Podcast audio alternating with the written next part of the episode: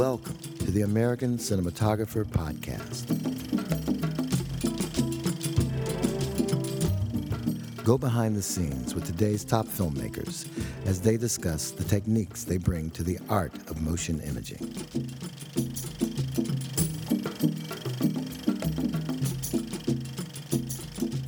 Welcome to the American Cinematographer Podcast. I'm Jim Hemphill, contributing writer for American Cinematographer magazine. The subject of today's podcast is Jobs, a new film that depicts the rocky rise of Apple computers via the story of the company's founder, Steve Jobs. It's played by Ashton Kutcher. Jobs is brilliant, driven, audacious, and selfish, self absorbed, and sometimes self defeating. He's an extremely complex character, but the filmmakers who brought his story to the screen were more than up to the challenges inherent in the material. Director of photography Russell Carpenter, ASC, is an Oscar and ASC award winner for his work on Titanic. Other credits include True Lies, the Charlie's Angels movies, and 21. Director Joshua Michael Stern wrote and directed Neverwas and Swing Vote before joining forces with Russell to tell the story of one of the most iconic entrepreneurs in 20th and 21st century technology. I'm pleased to have both of them here to discuss their work on jobs. Uh, Josh, before we get started into the technical side of things, I want to talk a little bit about the origins of the movie your previous two films were based on your own original screenplays. Here you're working from another writer's script and telling a true story. So, how did the project come to you? It came to me uh, through these financiers in uh, Texas who had commissioned a script and were sort of hell bent on making this film and very inspired to uh, an insanely ambitious project. And I was more than happy to jump on that train and sort of go forth and try to slay this dragon. And, you know, on some level, it is a freeing and a challenge to sort of uh, deal with such a big story, you know. Um, though, you know, I think the writer did a, a pretty good job at, you know, at taking what was 30 years and trying to condense it into some sort of palpable uh, form. And my job, of course, and Russell's was to sort of bring it together and tell it in a cohesive, fluid, cinematic way. And you know, key, of course, being cinematic, as all of any biopic can sort of go the way of, um, you know, sort of episodic, which is what you always try to avoid. What led you to Russ as your choice for director of photography? Well, what wouldn't lead me to Russ? I mean, you know, when you're doing a smaller film like this, I knew that I wanted somebody who had been in it and understood the how big it can get because I think that it isn't sometimes until you can see how big it can get that you could actually go as small and as quick as you need to go on a film like ours because your decisions have to be made by sort of instinct and instinct comes with experience and it's an art and it's and and, and, and with any art it's in the doing of it. And i was always a very big fan of russell's. Um, i was a very big fan of his lighting. I always felt that there was just such beauty to his light um, whether it was as you mentioned a charlie's angels or a drama like titanic or something more of a sort of a sort of a more of a youthful thing like 21 i i felt there was always great movement to the camera but always with an eye to to understanding the way that light interplayed and in our film, we really had three different sort of looks to the film.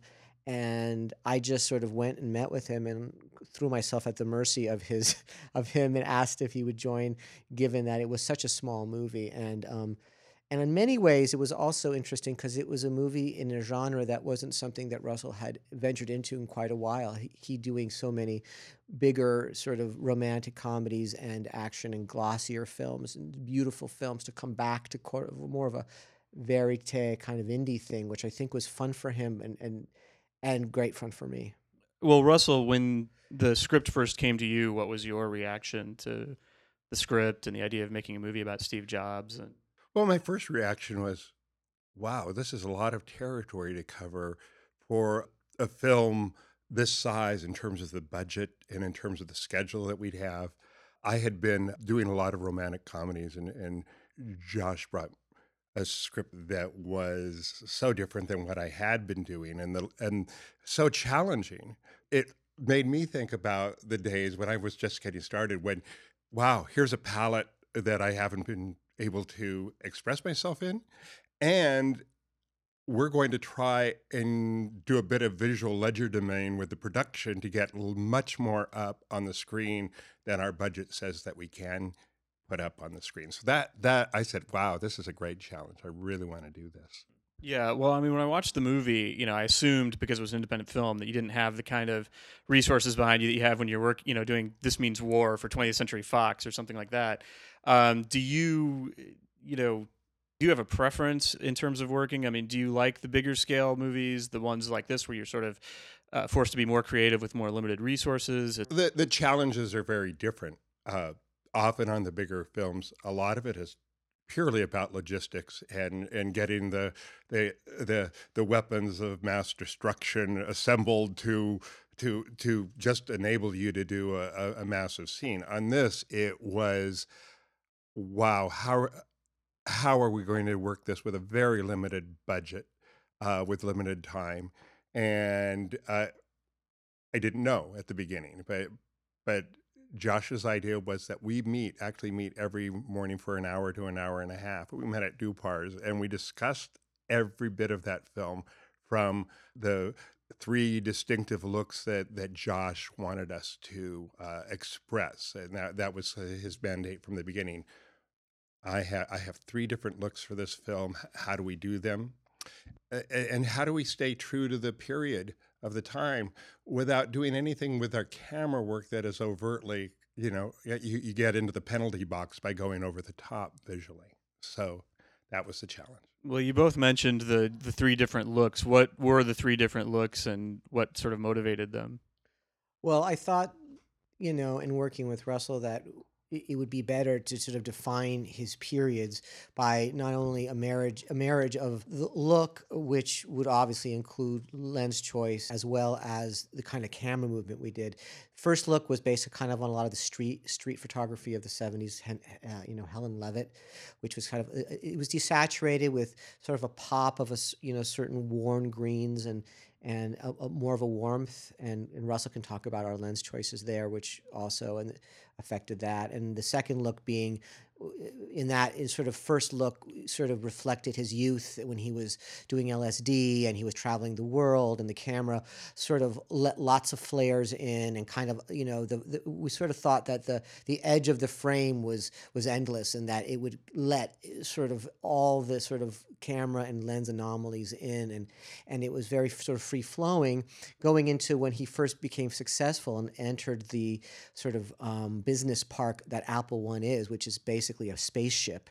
And we saw it as a spaceship. And we decided, how do we make that interesting? Well, it, you know, we sort of looked at the, all the President's Men and, and Michael Clayton, the, that sort of more sort of desat, slightly more monochromatic uh, look, but also sensing that our lenses are going to get wider and isolating Steve in the lens more, and also giving sort of more of an epic landscape to the interiors of these business parks, um, and also not letting any flare in. Whereas sort of the edge of the frame is really a hard edge. We're seeing exactly uh, what we want to see within the frame. And the last when he kind of after he gets fired and comes back eh, you know it, it, sort of becomes much sort of richer and more current saturated and fluid and lyrical in the camera work at the end of the movie when he sort of makes his return and then sort of the beginning of what we know apple to be begins. Um, so and as far as technically you know russ you you, you we got a lot of help from well both Arriflex and Panavision. Dan Sasaki, when we described what we wanted to do, he took us through a series of lenses that he, you know, and with Dan, it's like try this fine wine. Basically, this has you know he he would recommend lenses that we tested. Some uh, what we call period lenses from the 70s and, and 80s that had wonderful they, they weren't nearly as clean as today's primo lenses are or the master primes and they were fantastic. We fell in love with them. We staged our scenes so that we would catch light coming through trees that we would we would bring a sense of nature into the frame. Uh, we uh, put a basic LUT into the camera which which basically warmed up our color tone this was what what I, I said it was our garage band, our grunge look, and, and and the light and the composition and the camera movement had kind of like a fuzzy guitar chord feel. It, was, it just wasn't so clean. In fact, it was just so freeing to move from a world where every actor or actress within a frame has to look just so to a world where you're looking almost trying to create accidental light wherever wherever you look and uh, that was great. The, the second look, we we went to a colder uh, look, uh, slightly neutral with a little bit of cyan or blue into it. Uh, we went to a kind of a classic 5219 look. Where we went to the Primo lenses for a different feel. And uh, I think uh, later on in the film, in the DI, there was a tiny bit of tweakage of grain structure between the two periods. And then the the third period, we, we stayed with the Primo lenses, but the colors that we allowed in were much more saturated uh, in, in terms of how these colors worked much closer to something I might do for a coffee commercial in the commercial world. And then we also used some glimmer glass to just catch flares, uh, a filter I'd never worked with, but just just kind of spread the light a, little bit like the old old uh, Supafrost from the uh, 80s uh, did. That's basically technically what we did. And what kind of camera did you use? Well, we used the the Alexa. What we were trying to do, and what we found it was going to be very difficult to do because of just the, the dearth of anamorphic lenses, was initially try to shoot in anamorphic.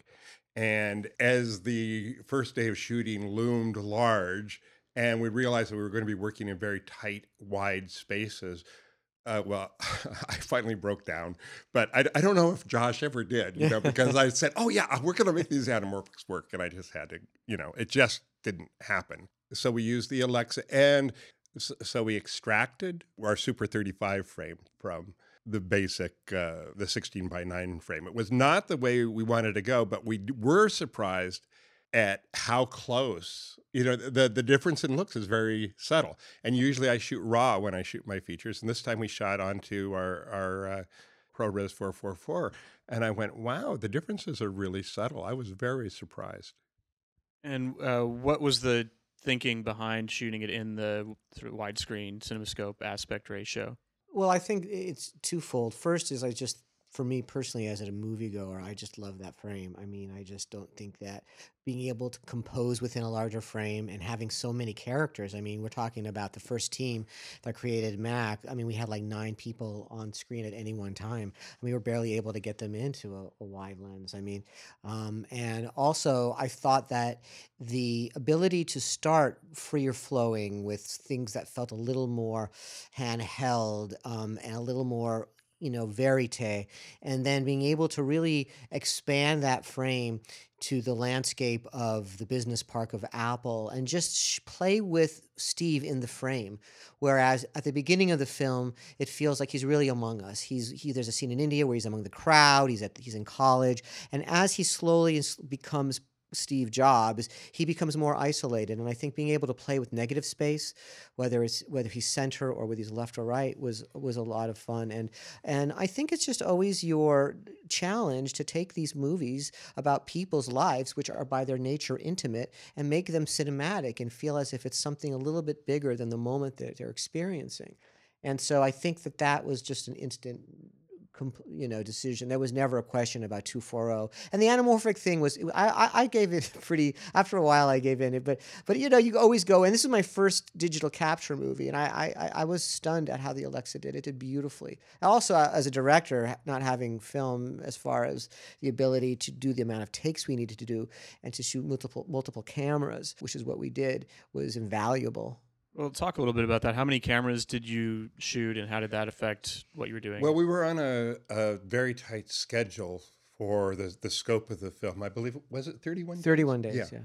So we knew going in that we were going to have scenes with multiple characters, and even in tight spaces, we would always try to get two cameras working where wherever we could. So pretty much there were two cameras working as long as we felt we were going to get a substantial amount of usable footage. And of course, uh, probably as a lot of director of photography say, when you, when you have a very good uh, B camera operator uh, who uh, he and his first will learn the scene, as, and by the third take, they're finding potentials that you just say, go go fetch, and and they'll bring in some really lovely stuff, and which will add energy to the scene. I, well, I was going to say that I also think that part of the reason why it was so great to work with Russell is that, you know, when you're shooting in digital capture with a DI at the end of it, I think there's sometimes a tendency for DPs to light very flatly or without a lot of depth or even without mixing color temperature, um, you know, when they're uh, composing a frame, because you can really do a lot now. But you can never quite replicate it, and especially on an indie schedule, which is where which we were on. And um, you know, what was great about Russell is that you know he he gets that and you know so we could have a frame where you know he knew he knew exactly what he needed to bring in his lighting and what he could do later and it, but it was never at the sacrifice or the detriment of the frame you know and i think that's the key that's the balance is that you can't you, you, you should light it like film and when you don't light it like film you should know sort of exactly what you don't need to add that you, because you'll get there in the di suite and you'll realize there's some stuff you can put in but there is so much you can't get back you can't get that that that that blue in the in the way background in the midground warmth of light coming through. I mean, you could add a little stuff, but it's really tough. So um, it was it was it was a great education for me as well about how do you tackle this medium and give it that filmic sort of gauze that we love. Uh, I think I think it turned out very well. Did you guys ever consider because it was a period piece and you kind of wanted to evoke period? Did you ever consider shooting on film? I, I think part of that, part of the responsibility for shooting on Alexa was I actually felt that one of the things that I would feel more comfortable with is at the end of the day, knowing that our crucial takes were in focus. That may be a crutch, but I, we were moving so fast. I thought, won't it be great to know it's there when we when we move on? So that that was part of it, and I, you know, I don't know if we've ever discussed what exactly why. Well, we, because we did, but it was such a such a quick discussion. yeah. because once they ran the numbers on it, I, I don't think um, I don't think it's an apples to apples. I think when you're doing a smaller film now, you just it really is a cost savings ultimately, even with all the extras that come. And, but we had a very small Alexa unit. I mean, we, we didn't have like we had one DIT guy, and that was it. And um, my concerns was because we had a lot of handheld in the movie. I wanted to make sure that I, I, we felt very untethered and free. And once we went ProRes, we really didn't have to have that concern. And once we did the testing, it was so it looked so good. Um, but to be honest, I, I don't think we could have moved as fast as we did on some level. Um, but that's not to say that I would have loved to on some perfect world. Yeah, uh, uh, I, I think also one thing that tipped us, maybe we were on another project doing a picture where your cameras are far flung and you're moving from one space to another space. I go, oh, film is really going to help us out here. I think, you know, and I love film and I want to do another whenever I can. But knowing that we were probably going to be, well, we were always within the same room, I thought going uh, high def would, would help us.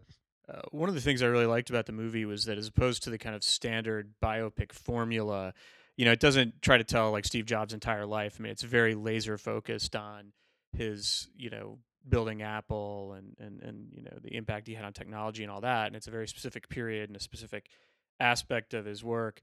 Um, you know, the downside to that potentially is that you've basically got a movie that is just guys in rooms talking about business and technology. And it's interesting that you brought up All the President's Men as an influence because that was a movie I thought about a lot watching this in the way that you guys managed to make guys talking, you know, really dynamic and suspenseful and, and, and interesting. And I was wondering, was that was that something was it a concern that you were you were worried about that it could become static and did you talk about that yeah in one of our many conversations and i you know one of the things i said to russell was we have to make the business park the landscape as any thriller has a landscape. Hallways can be darker, you know, I mean, they're scary places or they're all lit or how do we bring mood into the conference room and how does a conference conference room change to reflect the mood that's going on? And, and there's a lot of palace intrigue as he was ultimately fired and he was set adrift for 10 years. And that's the movie's focus was really on those years the years that very few people really know about. Um, there's a moment towards the end of the film where jonathan ives turns around when he comes back the first imac that blue sort of pod like computer which is pretty much the first computer most people associate with mac. And the movie ends a few years before that came out. But after that came out, we were, everyone knows the story. You know, so this is very few people know this moment, and I think in some ways uh, we achieved that quite successfully. I mean, we walked into these business parks, and Russell has some looks where those those fluorescent ceiling lights go on forever, and it really gave the landscape that we we were shooting for. But it was a it was a real challenge, and um, we always were very aware that of it and thinking of ways that the camera can reflect where the audience is and move around those spaces so that it is as dynamic as possible. I, yeah, I think that also one thing that that uh, Josh did was a lot of times the the easy thing is to say we're just going to cover this. We'll have our wide, we'll have our this, and we'll have our our tight shot, and eventually, pretty soon in the scene, you work into your tight shot, and the editor stays there. But even when we were going close, we weren't always on the long lens. So it, one of the directives was feel the environment whenever we can. So so that's what we tried to do, e- either in depth in terms of what's happening, or uh, covering the action. So you really do feel the environment, or the camera moves around to show you where they are. And, and I think the, uh, some of the mistake I remember reading in, in an American cinematographer many years ago, and I know this is going to sound really crazy. I'm not even sure which film it was. I think it might have been Jack the Bear. I know that sounds crazy, but it was there was there, I was because I'm a I have like every American cinematographer for like 15 years. I'm one of those crazies, but he was talking, I believe, about shooting inside and deciding to go anamorphic. In, and in this Jack the Bear movie with Danny DeVito, it was a small movie in a small bungalow. And it was a discussion about how, you know, you can use anamorphic to give a sense of space and character in space. And sometimes going into a small space and shooting very long um, actually works quite against you and actually and actually makes it feel so much smaller because you don't even know where a person is, opposed to the fact that you can look at a, a, a, small space or an, in, an interior space and say, that is my playing field. Let me shoot this as I would shoot it if I was shooting it in a square in Italy. Well, if we were in a square in Italy, we would start with this beautiful master that would come down. We'd probably crane down, and that would maybe develop into our first shot, and then we'd go into coverage, and then we'd pop out, and there'd be a dynam- dynamism. And we did that in this film. We, we created a, uh, Freddy Waff, the production designer, who was amazing, created a conference room with all glass walls. And so we were able to do little, little crane, little moves into the in, and we shot a lot of stuff outside. We part of the directive too was to shoot as much as we could outside of windows and catch sort of moments as they were happening so that we see this conversation from all aspects whether you were outside of the room when it was happening and just viewing in or whether you were in the middle of it so it was a sort of tension between going out and then being thrown right into the middle of the tension and and I think that that was a way to try to tackle some sort of on the page, very sort of mundane, you know, business conversations about the personal computer and RAM and all that kind of stuff, you know. I, I think one of the most fun things for me for working on an independent is is there's very little adult supervision. You know, I mean that there are production executives at studios whose job it is to come a, into a, onto a set and make sure that the kids are playing well together. You know, and the, and that we're not doing this or that. But this way, we in our meetings we met at Dupars. You know, that that was our production office, and in our meetings before production began we all kind of got the film in our head. And then when we were able to shoot, we, because we were kind of under the gun, it became very free flow and improvisational. But because of those discussions, whatever was, you know, we, we had a template in our heads, but it, it just seemed, some days it says, oh, we'll just do this. And it seemed like we were making it up. But it, it wasn't really that because we all had the background of, of those discussions. What kind of discussions did you both have with the production designer? Because I, I feel like the another thing I really liked about this movie is just the architecture and the sets are so beautifully integrated with the the light and the story and, and the way the story is told so much through characters placed in their environments. Well, I'll, I'll say this, and I learned it on this film, and, and, I, and advice to any director or filmmaker, you know, if you have an independent film that's practical location based, and you're building very little, scout.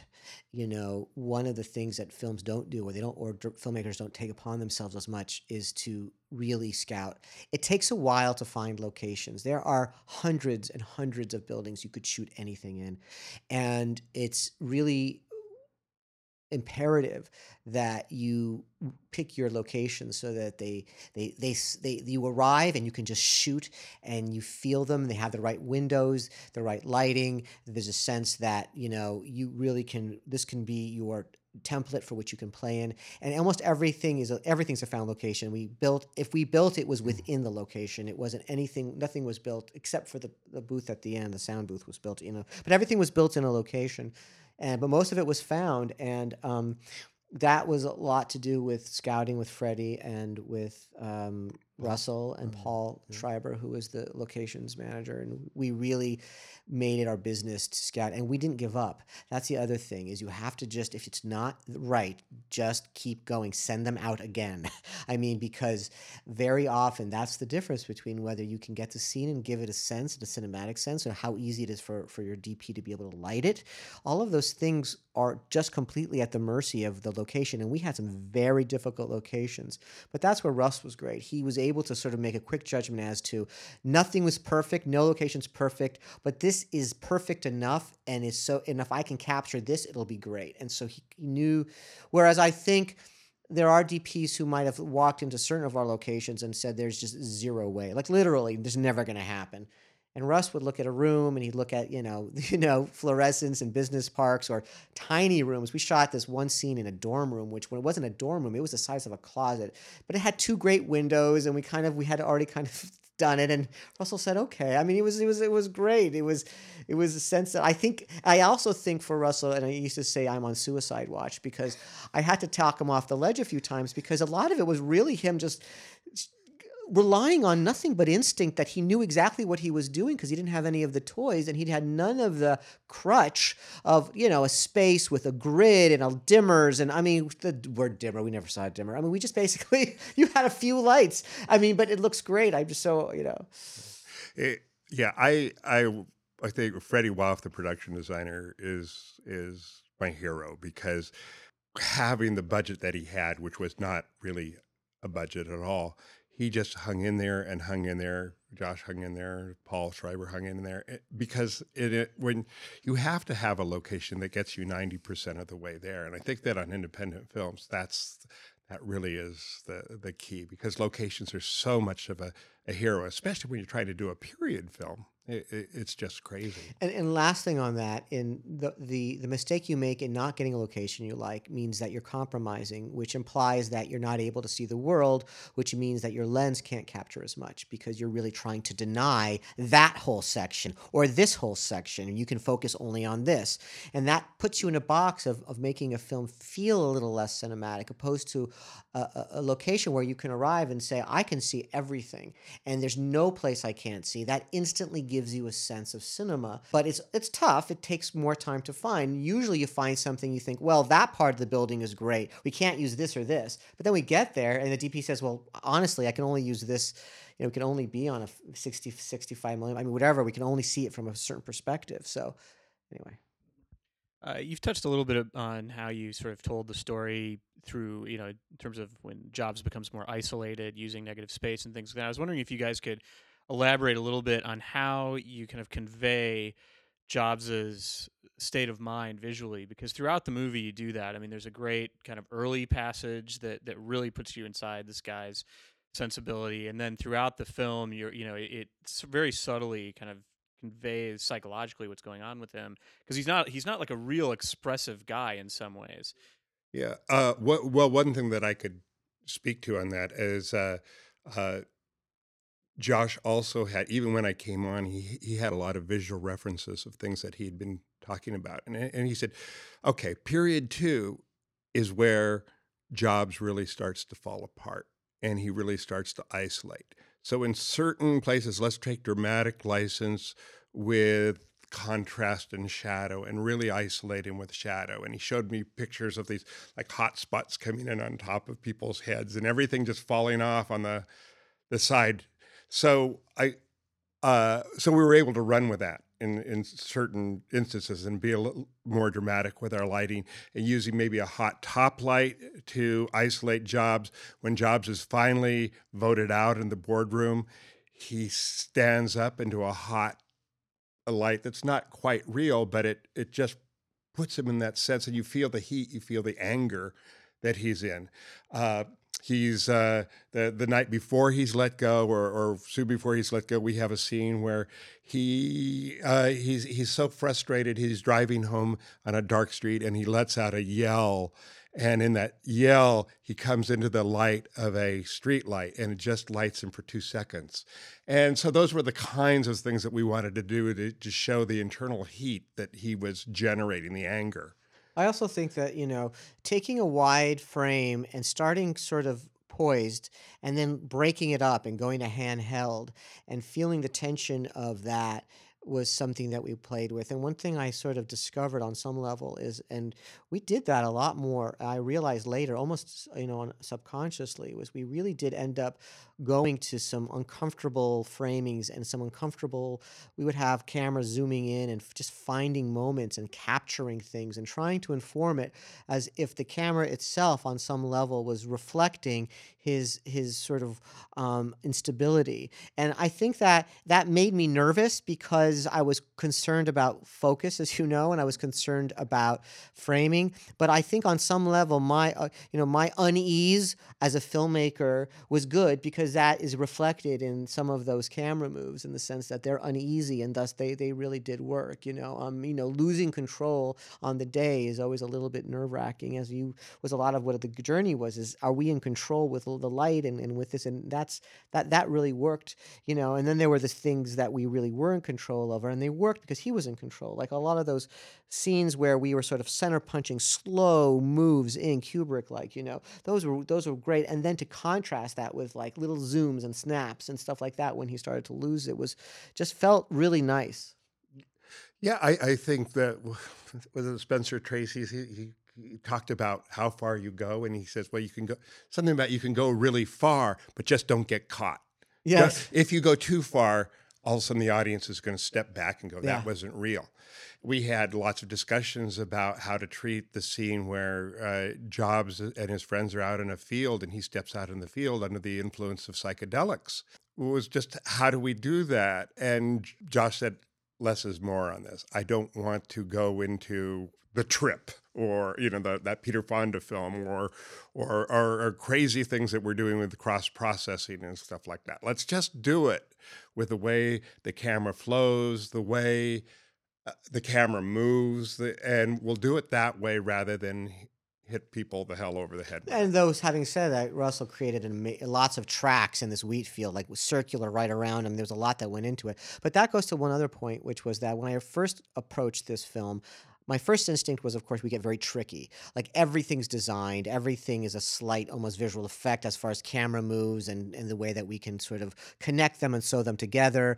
Um, maybe there's a there's a moment, there's a camera that is like you know the Steve POV. Like we're talking, but this is the way Steve sees the world, which of course would be inauthentic because there's no evidence a of it, and b it would be a little bit you know Scott Pilgrimy or something. And I thought, well, wait, wait, wait, wait, no, no, no. The only way to tell this under our budget with our constraints, and really the most honest way to tell this story is to step out of it, to inform it.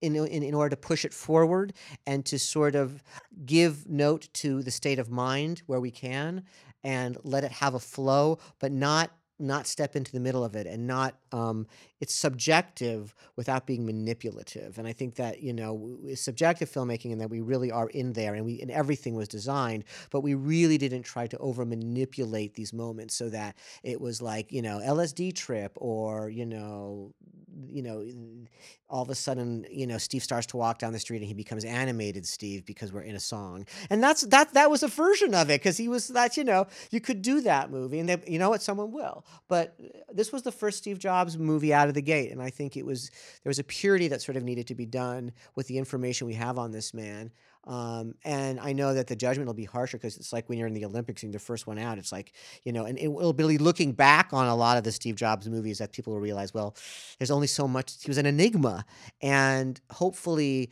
the accumulation of scenes, though we didn't answer questions about him, will give the audience a sense, a feeling about who the man was, because there's so little that you can answer about a man who wanted very little answered about him, even through the book that was written. Uh, very few concrete insights to the to the reasons that triggered the man. He was just who he was.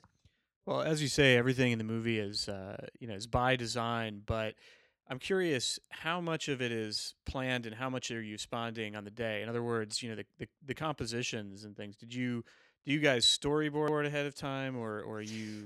Well, uh, I'll to quick, speak quickly, then give it to Russ. We we we met every day, and we met when Russ says we met. We met with our AD, who we shot list everything, and we we even would go back to film to scenes. So every scene was completely shot list and it was but in the sh- shot listing of it and all of our transitions were thought out but it was in the transitions and the shot listing of it that when we got there on the day we were able to know what we had to get and within that there was freedom to explore. So we we always knew oh yeah yeah we got to get that transition shot. Or we always knew we were going to enter the scene with this particular sort of wide. But after that a lot of the times as russell mentioned we just sort of free flowed but when i look back on it as i think russell implied it was like we were free flowing but really within the fact that it's like when you go to a college and you spend all this time memorizing a subject and every professor says to you when you're about to take your test and making a film is the test they say to you now forget it because you know you know it Yeah. Ditto. I don't. I, I don't have anything to add. To that. that was that was exactly what I felt too. Well, I want to ask about one particular shot in the movie that struck me that I, I really liked, which is uh, there's a scene where Jobs kind of unveils the invention of the Macintosh computer, and you guys do a 360 degree shot around him, and I, and, and I was wondering if you could talk about how something basically take take me through a shot like that, kind of conception to execution. I mean, first of all, like what was your thinking in choosing to shoot that that way, and then logistically, how do you actually do it? In that case, as far as I remember it, Josh said, "You know what? I'm feeling really strongly about this, but I think we need to do a 360."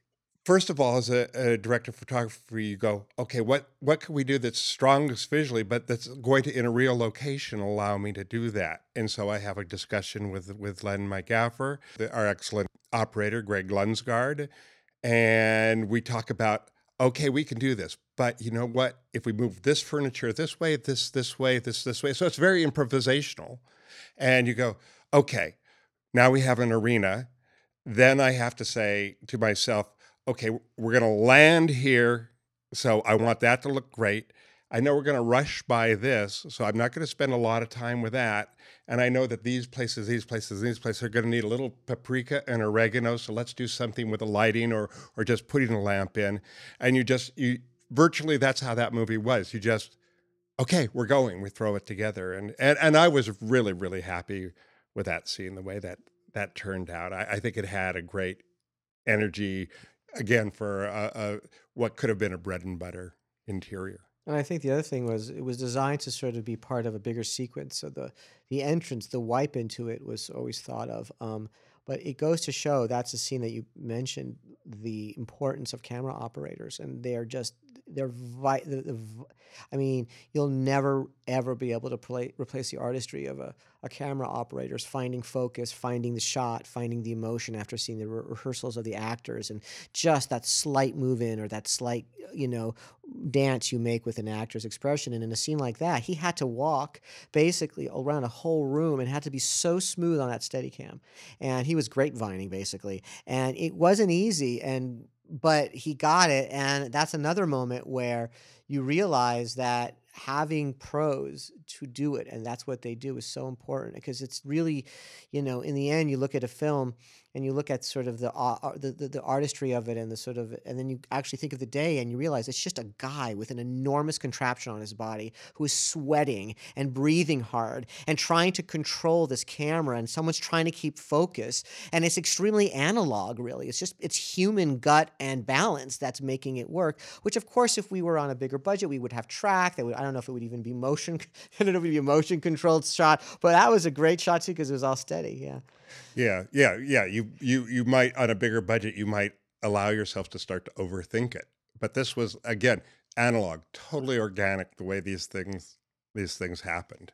You know, and we, we uh, very often we'd be in the middle of the scene and, and go, "Oh, wow, did you see the way that played out? Wouldn't it be neat to have this special shot that dollies down the length of the table?" And when you have we uh, Jim Shelton, our talented grip said, "Done." and he and we didn't have a Technicrane, so he he he made the lo-fi organic version of a uh, of two dollies straddling this Yeah. this this table with a bar between Which them. Which is and- they were doing in ni- in the in the fifth sixties. Yeah, it's it like looked like- Ray. I mean, like all Yeah. that first stuff he used to do was like you know things on tracks, holding can. I mean, that was what I was was I was I guess and I hadn't thought of it, but it was that was Yeah, it, it was Abel Gance, Napoleon, ins- instead of some modern picture. You know, it's fun.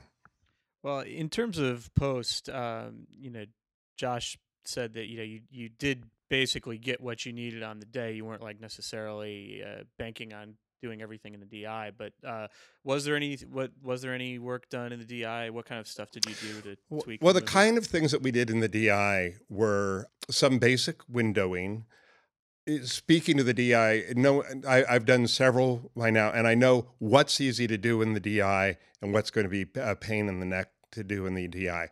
So again, looking at the schedule and going, it's going to take me 15 minutes to, to take this wall down and shape it just the way I want to on the set, which I don't probably don't have, versus two minutes in in a DI suite, and I'll have all this control over it in the DI suite. So that becomes a no brainer. It's stuff like that. Sometimes, sometimes you're moving so fast, and the time you might really take to go. Uh, well, do I drop a single in here or a double into the on this eye light? Maybe you get it as close as you can, and then in the DI we could go in and bring up just a little glimmer you know. You have to make sure there's something there. I mean the template of the lighting has to be there. I, I well, don't and that's I think it's just really simple uh, formula is that the D, for the DI, and that is um, you can shape light, you can't create it.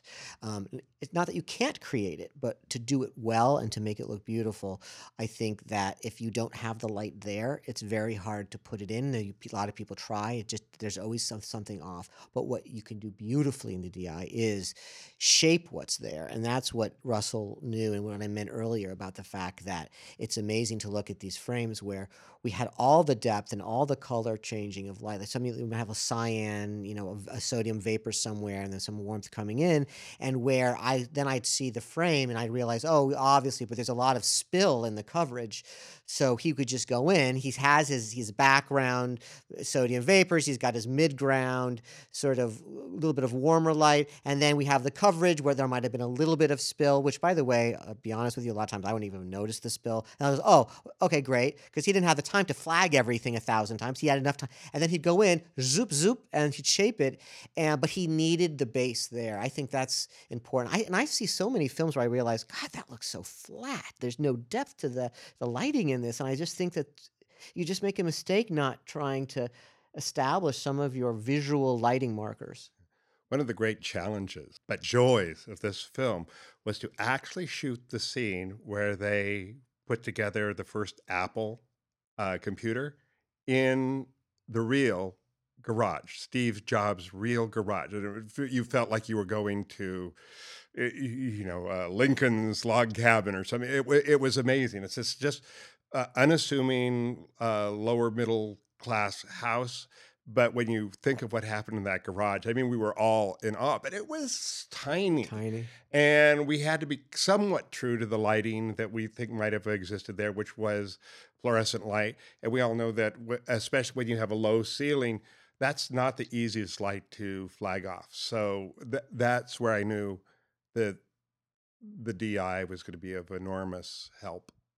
Well, I guess to to wrap things up, I just want to ask Josh. Uh, you know, so what's the what's the plan with the film now? I know it showed at Sundance, and what's the distribution plan for the movie now? Well, it was bought uh, in, in December by Open Road, and um, or at least they, excuse me, I would say they, they've agreed to distribute it, and they're looking at uh, release dates. They've played with a couple, and they're um, but they seem to want to give it a really nice release, and they've been extremely helpful. And uh, the producers, uh, Mark Hulme, and, and and everyone is also putting everything they can behind the marketing of it. You know, it's still an independent, but there's a space for it, and so they're they're seeing in this world of tent poles and studio uh, um, enormity. You know how a, a film like this can can not only be seen but compete. So, but they're really up for the task. I think it's going to be a great rollout.